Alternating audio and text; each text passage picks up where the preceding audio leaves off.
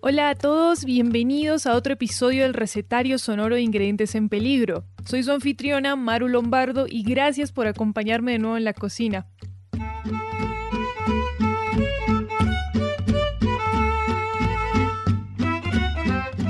El plato que vamos a preparar hoy viene de una de las costas pacíficas de América del Sur, específicamente del Perú. Para algunos es una entrada costosa en restaurantes, o que se encuentran los cócteles de eventos especiales. Digamos que para algunos se sirven momentos en los que la plata, o más bien la causa, pues lo vale. Sí, vamos a cocinar una buena causa limeña. Me refiero a un plato a bases de capas de puré de papa amarilla, ají y limón. Y en esta ocasión vamos a añadirle un relleno especial a este plato a base de atún enlatado, el comodín culinario de todos los solteros.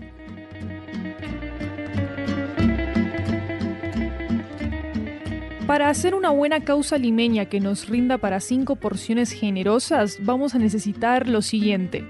1 kilo de papas amarillas, aunque podemos elegir las que queramos, ¿no? O sea, ya sabemos que ese es otro cuento. Publicidad, política pagada. 1 taza de mayonesa, 1 cebolla blanca, 1 cebolla roja, 120 gramos de queso blanco o campesino, 1 aguacate grande, 1 cucharada de ají picado, 4 limones, 2 cucharadas de aceite de oliva, las viejas confiables que nunca decepcionan, es decir, sal y pimienta al gusto, y 450 gramos de atún en lata, que serían como 3 latas grandes dependiendo de la marca.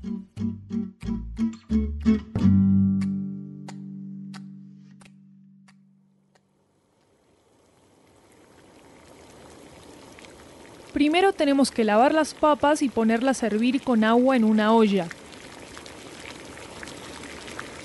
Al agua le añadimos sal para que vayan agarrando buen saborcito y la ponemos a hervir unos 25 minutos o hasta que las papas se sientan suaves cuando las pinchamos con un tenedor.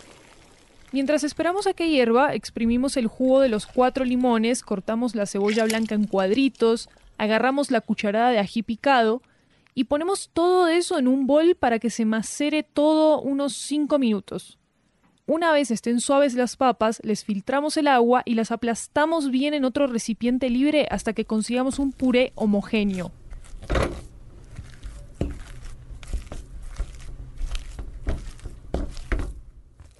Ahí donde ya tenemos el puré, metemos la mezcla de cebolla, limón y ají, y después le añadimos las 2 cucharadas de aceite y pimienta al gusto para integrar todo muy bien. En este punto podemos dejar el puré a un lado reposando. Y acá empezamos a sacar el atún de las latas, así que solo las abrimos y lo siguiente es más bien fácil. Nos preguntamos cómo es un pez que es el presentador de las noticias de Bob Esponja, que puede pesar hasta 250 kilos, termina siendo esto. Claro, ustedes no lo vieron, pero acabo de poner una lata de atún en la mesa, se suponía que sería muy dramático y bueno, sigamos.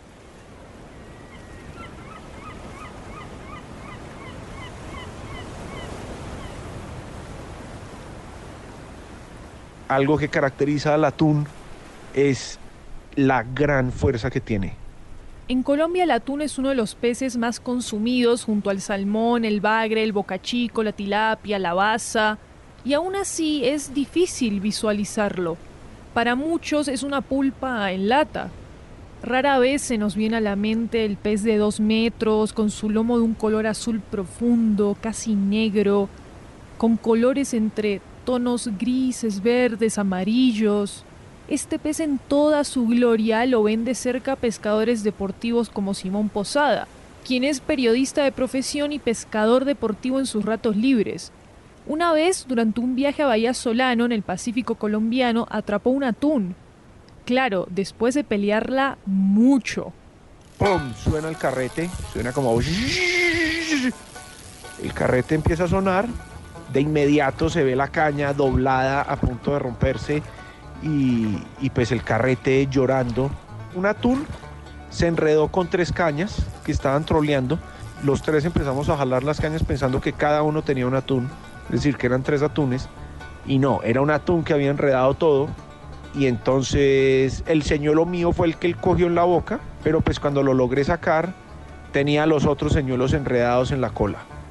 Es como una pesca de a lo bruto, y por eso es que es fantástico pescarlo, porque es como queda uno totalmente destrozado y sin querer. O sea, son las de las peleas más increíbles que uno puede tener con un animal. Si lo que acabamos de escuchar suena muy macho, sí, lo es. El oficio de pescar atún y gran parte del campo laboral que lo rodea ha sido relegado a los hombres. En la pesca artesanal, por ejemplo, es muy difícil encontrar mujeres que se dediquen a atrapar atún específicamente. Y varias personas con las que hablé que trabajan en estas faenas me lo confirmaron tal cual. Aunque, claro, la mayoría de las personas, independientemente de nuestro género, no tenemos que pasar por todo eso que describió Simón. Para muchos de nosotros, poder saborear un atún solo requiere sacar esto de la alacena. De nuevo, ese fue el sonido de la lata. Esos enlatados tienen su buena cantidad de historias y controversias. Por ejemplo, en abril de 2020, en el municipio colombiano de Malambo, una mujer grabó un video con una denuncia peculiar. Ante la cámara, ella abre una lata de atún y... Miren, yo ya abrí esta y me salió, mira, puro cartón. Cartón de huevo o papel, no sé. Que es puro papel, dice, desmenuzando el atún entre sus dedos. Si eso es cierto o falso, difícil decir, pero esta es la clase de videos que se pueden volver virales y que ponen a un pueblo entero a protestar. Por eso es que el alcalde de Malambo, Rumenige Monsalve, decidió publicar un video al rato con, pues, un llamado a la calma para ella y, por si acaso, para toda la ciudadanía. Voy a destapar el atún. Aquí está. El mismo registro. Quiero que verifiquen la textura del atún. Es un atún rallado. Esta es la textura que tiene. Lo voy a oler. El atún es un enlatado. Normalmente sabe un atún como si fuera el lomo. La textura es diferente al atún del lomo. Está listo para consumir. Como nuestra receta, esto es solo un aperitivo de las noticias que rodean a las latas de atún. Son una caja de sorpresas. Al menos en Colombia han circulado fotos virales que, de nuevo, no sabemos si son verdaderas o falsas, en las que aparecen latas con pedazos de patas de marsupiales dentro. Las noticias de lotes enteros de latas retiradas del mercado por exceso de mercurio en sus carnes se vienen discutiendo desde hace 20 años como mínimo. Y recientemente la gobernación de Arauca, que es uno de los departamentos de Colombia con frontera con Venezuela, compró mercados para las familias más vulnerables durante la pandemia con sobrecostos ridículos. El más sonado de esos era que estaban pagando hasta 20,000 pesos por lata de atún. Para eso me compro una botella de vino. Sí, sería un vino bastante barato, pero pues es vino, a ver. Y pese a toda la controversia, desde que la lata de atún se popularizó tras la Primera Guerra Mundial, la demanda industrial de este producto no ha hecho sino crecer hasta los cielos. Cada año se pescan en el mundo casi 6 millones de toneladas de atún. Y si piensan que ese es un número muy alto, no están solos. La sobrepesca es una amenaza que llevó a varias especies de atún a ser clasificadas como vulnerables o en peligro. Solo en el Océano Pacífico Oriental se pescaron 288.850 metros cúbicos de atún en mayo de 2019, cuando lo recomendado para su sostenibilidad es de 160.000 metros cúbicos. Pero no se trata solo del peligro que corre el atún, que no es poco, sino de todo lo que implica ponerlo en un pequeño empaque metálico. Y para adentrarnos en esto, tenemos que entender cómo se mueve y cómo se pesca. En la profundidad del océano, los atunes nadan con bastante compañía. Nadan en grupos grandes, acompañados incluso de delfines. Ambas especies van juntas porque en lugares como el Océano Pacífico Oriental ambas huyen de depredadores comunes como los tiburones, que suelen seguirlos muy de cerca, y se les ocurre mejor técnica que juntarse a una multitud de cientos de peces de hasta 3 metros de longitud cada uno para protegerse. Y claro, como los delfines son mamíferos y necesitan salir a respirar a la superficie, para los pescadores son como una notificación de que debajo de ellos hay una buena cantidad de atún.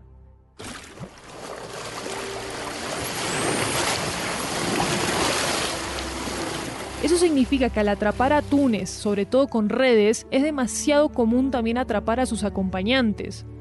Por esto es que a la pesca del atún hay que echarle un ojo para evitar los daños colaterales, si así podemos llamar a la muerte de estos animales. Y para eso se necesitan verdaderos profesionales. Oli, ¿qué más? Acabo de aplicar un trabajo que suena muy interesante. Ella es una bióloga marina. No existe realmente, pero su historia sí. Está basada en testimonios de biólogos marinos con los que hablé y que tuvieron varios años de experiencia como observadores de fauna marina, como Jorge Donoso y como Camilo Martínez, quien incluso escribió sobre su experiencia para la revista digital Fulica. Entonces, pongámonos un momento en los zapatos de esta joven que escuchamos. Es el año 1999. Es una estudiante recién graduada que necesita entrar en contacto con el mar, el espacio con el que soñó toda la vida. Para eso estudié, ¿no? Pues quiero viajar en alta mar, hacer observación de delfines, de ballenas, de todo lo que pueda haber. Para una bióloga como ella, la idea de embarcarse como observadora de fauna marina en el Océano Pacífico Oriental suena a una promesa imperdible. ¿Cuál es el trabajo, entonces? Montarse a una flota atunera de 50 metros de longitud, recorrer las aguas, conocer nuevos países, nuevas culturas, nuevas personas. Y por fin podría haber delfines centelleando contra el sol en la superficie del mar. Podría verlos y podría velar por ellos. Sucede que en toda el área que abarca el Océano Pacífico Oriental, la entidad responsable de conservar y ordenar atunes y otras especies marinas como los delfines es la Comisión Interamericana del Atún Tropical. En la comisión participan países como Estados Unidos, Japón, Colombia, Ecuador, y ese esfuerzo desde finales de los años 90 se tradujo en un sellito que tienen muchas latas de atún que compramos en tiendas y supermercados. El Dolphin Safe o seguro para los delfines. En términos generales, el pacto suena simple. Durante las faenas de pesca en alta mar, que incluye redes de pesca y presión entre miles de cuerpos de animales una vez están ahí dentro, pues no debería morir ningún delfín, y cuando se capturan algunos de forma incidental, parte de la tripulación debe liberarlos vivos de las redes. Los observadores que acompañan a los barcos atuneros se encargan de que eso sea así, y entregan informes escritos sobre esos resultados de esas pescas de atún y si cumplen los estándares tienen su sello, que es buen marketing y les permite vender su producto en mercados como Europa. Este era el nuevo trabajo de nuestra bióloga marina. Ya estoy grabando. Sí, creo que sí. Bueno, esto es genial. Este barco en el que estoy puede recoger casi 1.500 toneladas de atún. Tiene un helicóptero para identificar la presencia de delfines y cardúmenes a larga distancia. Acá usan el método de pesca de cerco, el que usa una red de casi 1 kilómetro de largo y más de 200 metros de profundidad. Hoy hablé con uno de los pescadores que lleva 40 años en alta mar. ¡40 años! Una locura. Hablé con él porque hace 8 días que no ven cardúmenes ni nada. Y bueno, me dijo que dizque la que les estaba echando la sal en su pesca era yo. ¿Qué tal? Inicialmente esta travesía se puede extender hasta 60 días o más. Vamos a ver cómo nos va.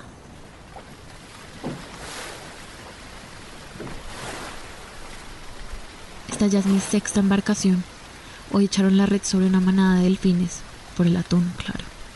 Estaba con los binoculares, vi cómo quedaron atrapados en las redes en la parte más baja y vi cómo salieron los buzos a la superficie. Pero de los delfines, nada. Ningún delfín salió a tomar aire. Y ya en el barco hablaban de lo que pasó. Me dijeron casi que a la cara, los habían hundido porque estaban muertos. Mejor dicho, los habían hundido para que yo no los viera. Sé que la tripulación hizo todo lo posible para liberarlos, pero esto es como un partido de fútbol. Las faltas ocurren, se entiende que ocurran y es parte del juego, que tu oponente no las note.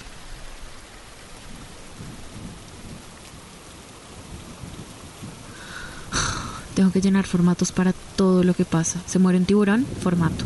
Me peleo con alguien, formato.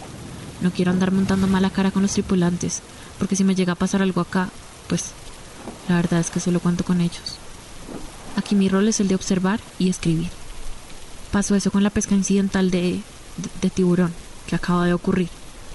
Y uno de los pescadores cogió el cuchillo largo, le arrancó una aleta y devolvió el cadáver al mar, así como así. Es como si le hubiera cortado un brazo a una persona y la hubiera dejado en un lado de la carretera. ¿Yo qué hago acá?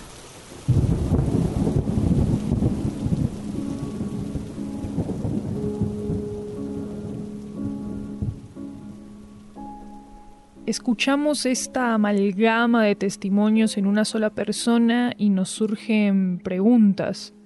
Preguntas como, no sé, ¿qué tanto dice el sello Dolphin Safe sobre la protección de tiburones y otras especies marinas como las tortugas y los delfines durante las pescas de atún?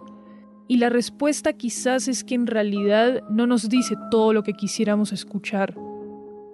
Consideremos además algunas de las discusiones que se dieron en Colombia en torno a la pesca, ilegal, irregular, incidental, de todo tipo. A principios del 2020, la Liga contra el Silencio reportó que en Colombia uno de los actores responsables más frecuentes de la pesca incidental de tiburón eran las flotas atuneras. Y pocos meses antes de eso, ya a finales del 2019, el Ministerio de Ambiente se enfrentó a críticas pesadísimas por tratar de establecer cuotas de pesca de tiburón y sus aletas sin la regulación adecuada. Eso hubiera sido un incentivo más bien fuerte para fomentar el mercado negro, que es donde más se mueve esta pesca. Claro, yo desde mi cocina no les puedo asegurar que haya flotas atuneras pescando tiburones y aleteándolos. Miren, en octubre de 2020, el medio digital Cuestión Pública publicó que 3 embarcaciones atuneras de una multinacional específica habrían hecho 4 esfuerzos de pesca en el distrito marítimo de Yuruparí, que está en el Pacífico colombiano. Allí habitan varias especies de tiburones y además es un área reservada en el que la pesca está prohibida por ley. Y no sabemos si esas flotas iban con algún observador a bordo o no. Hay mucha información que está en un área muy oscura. Todo este tipo de denuncias como consumidora me hicieron hacerme muchas preguntas y por eso quise hacer una llamada para ver si encontraba alguna respuesta, al menos desde el lado de Colombia. Porque en 2005 Colombia fundó su propio programa de observadores de sus flotas atuneras nacionales, independiente de la CIAT, con su propio manejo de observadores. La fundación que los capacita se llama Pesca Limpia. Es difícil encontrar información sobre la fundación en internet y menos llamando por teléfono, especialmente porque el número de contacto es... Gracias por llamar a Cytec International. Si conocen compartido, por favor, márquelo. De lo contrario, esperen la línea y pronto una operadora. Los colombianos que me acompañan en la cocina seguro saben qué es Van Camps, la lata de atún que más se ve en los supermercados.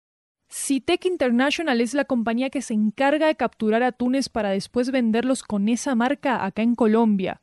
Cuando llamé al número que me dieron en Cytec, pensé que de pronto se referían a una oficina en Bogotá de la Fundación Pesca Limpia como tal. En teoría sí lo es, solo que... Gracias por llamar a Cytec International. Su llamada es muy importante para nosotros.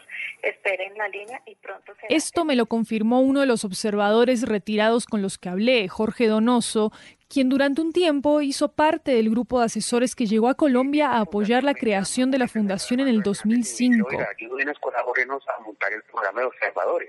Ahí es donde me di cuenta lo que te acabo de escribir, que las vainas no dejan comer. De hecho, yo ni siquiera sabía la asesoría porque le dije a Armando que no me interesaba hacer bien el tema, que no me parecía ético lo que estaban haciendo. La Fundación Pesca Limpia, encargada de que compañías como Cytec International acaten las medidas para la protección de delfines y demás vida marina, fue financiada desde el principio por Cytec International. Y bueno, le pedí a Rodrigo, el otro cocinero del recetario, que llamara a la sede de Bogotá porque queríamos saber si seguían siendo dependientes de esta multinacional o si tienen prácticas para evitar este aparente conflicto de interés. La cosa es que Rodrigo llamó a la sede de Bogotá varias veces. Le dijeron que la persona encargada de la fundación no estaba disponible. Entonces él dejó sus datos para que lo volvieran a contactar y bueno, insistió varias veces más, hasta que en una de esas llamadas pareció como si hubiéramos entrado a la dimensión desconocida, no sé. Buenas, ¿cómo está? Con Rodrigo Rodríguez, estoy intentando si me pueden comunicar con alguien de comunicaciones o algo de la Fundación Pesca Limpia. Equivocado, pero... ayer llamé y me dijeron que pues ahí trabajaba y tomaron mis datos y demás. Ok, vale, ¿puedes comunicarme con alguien? Sí, después de días de tomar sus datos y decirle que en efecto ahí estaban los representantes de la Fundación Pesca Limpia, simplemente dijeron número equivocado. Y es que pareciera que Cytec International es experta en hacerse la loca. ¿Recuerdan esos barcos que se registraron en Yuruparí? Imaginen a qué empresa pertenecían.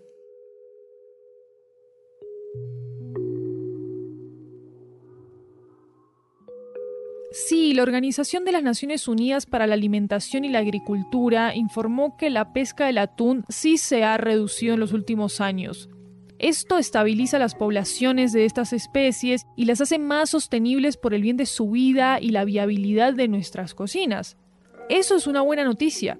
Pero que sea un pez abundante que damos por sentado no significa que no haya peligros rodeándolo, no significa que no deberíamos echarle un ojo a las prácticas que rodean su pesca y que no deberíamos ser críticos sobre su consumo. En el libro Comer Animales de Jonathan Safran Foer, el periodista habla sobre el atún y particularmente da una lista de todos los animales que mueren por su pesca. A ver... Mantarraya, tiburón hocico grande, tiburón de los Squalus, aguijón verde, el bacalao, el pez espada, el marlín blanco, el delfín, peces erizo, peces voladores, la tortuga verde, tortuga boba. Al final, el autor nos pide que imaginemos que nos sirven un plato de sushi, pero este plato también contiene todos los animales que murieron para conseguir el atún que le da su sabor. El plato tendría que ser de 1,5 metros de largo, dice Safran. Así que comer esto no solo se trata de ser consciente sobre el atún, es casi un acto que involucra al océano entero.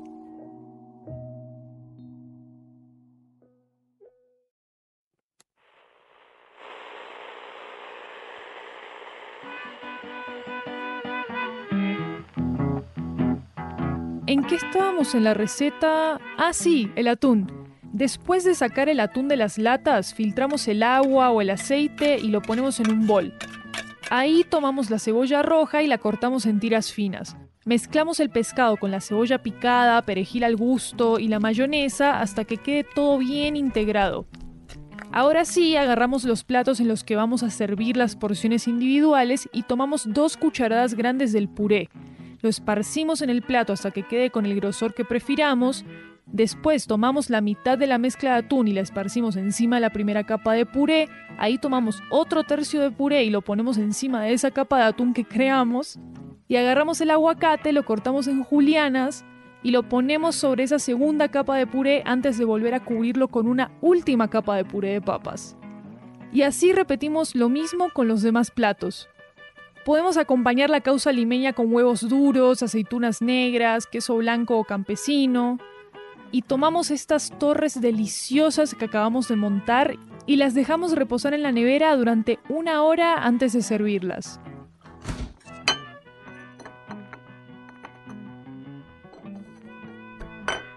Y listo, así hacemos nuestra causa limeña rellena de atún. Se puede hacer con otros rellenos, claro, por si creen que usar este pez simplemente no vale la pena.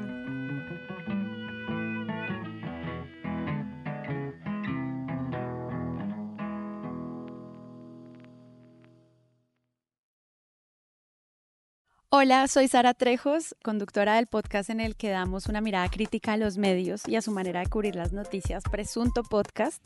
Y también produzco Expertos de Sillón, un proyecto de Alejandro Cardona y Sebastián Rojas, donde cada semana las grandes pasiones y las obsesiones secretas de la gente es el tema de conversación.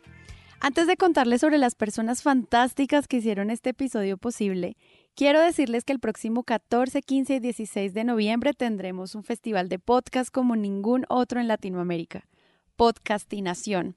Habrá talleres, paneles, charlas y shows en vivo de sus podcasts favoritos de todo el continente. Y sí, claramente, eso incluye también al Recetario Sonoro de Ingredientes en Peligro. Entonces esperamos verlos allá para que compartan con los pequeños, medianos y grandes creadores de podcast del continente. Solo tienen que registrarse en podcastinación.com. Y ahora sí...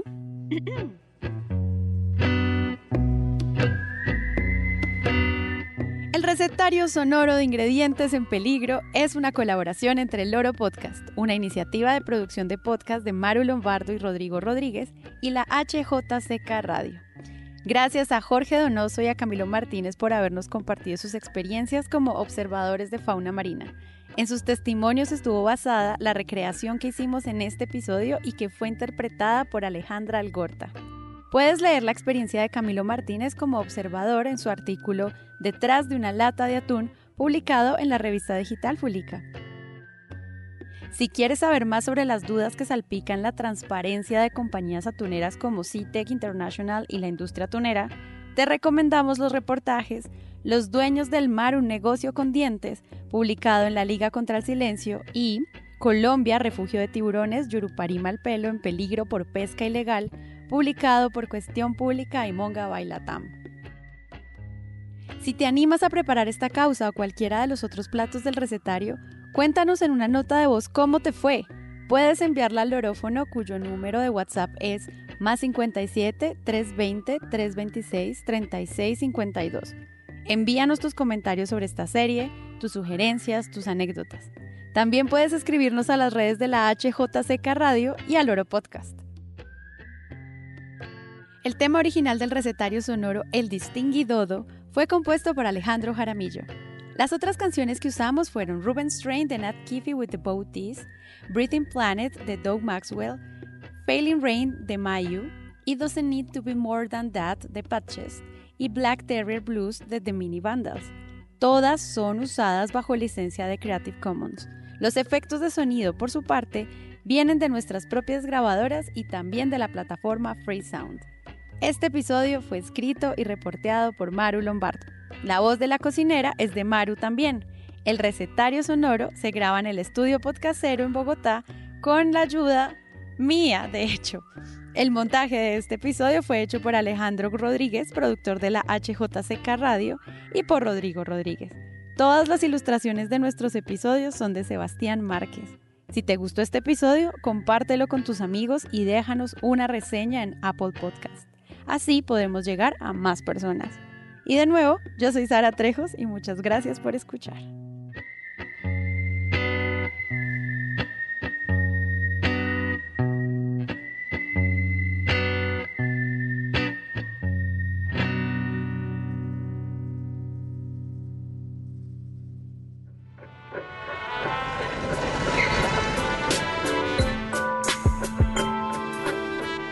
Loro Podcast.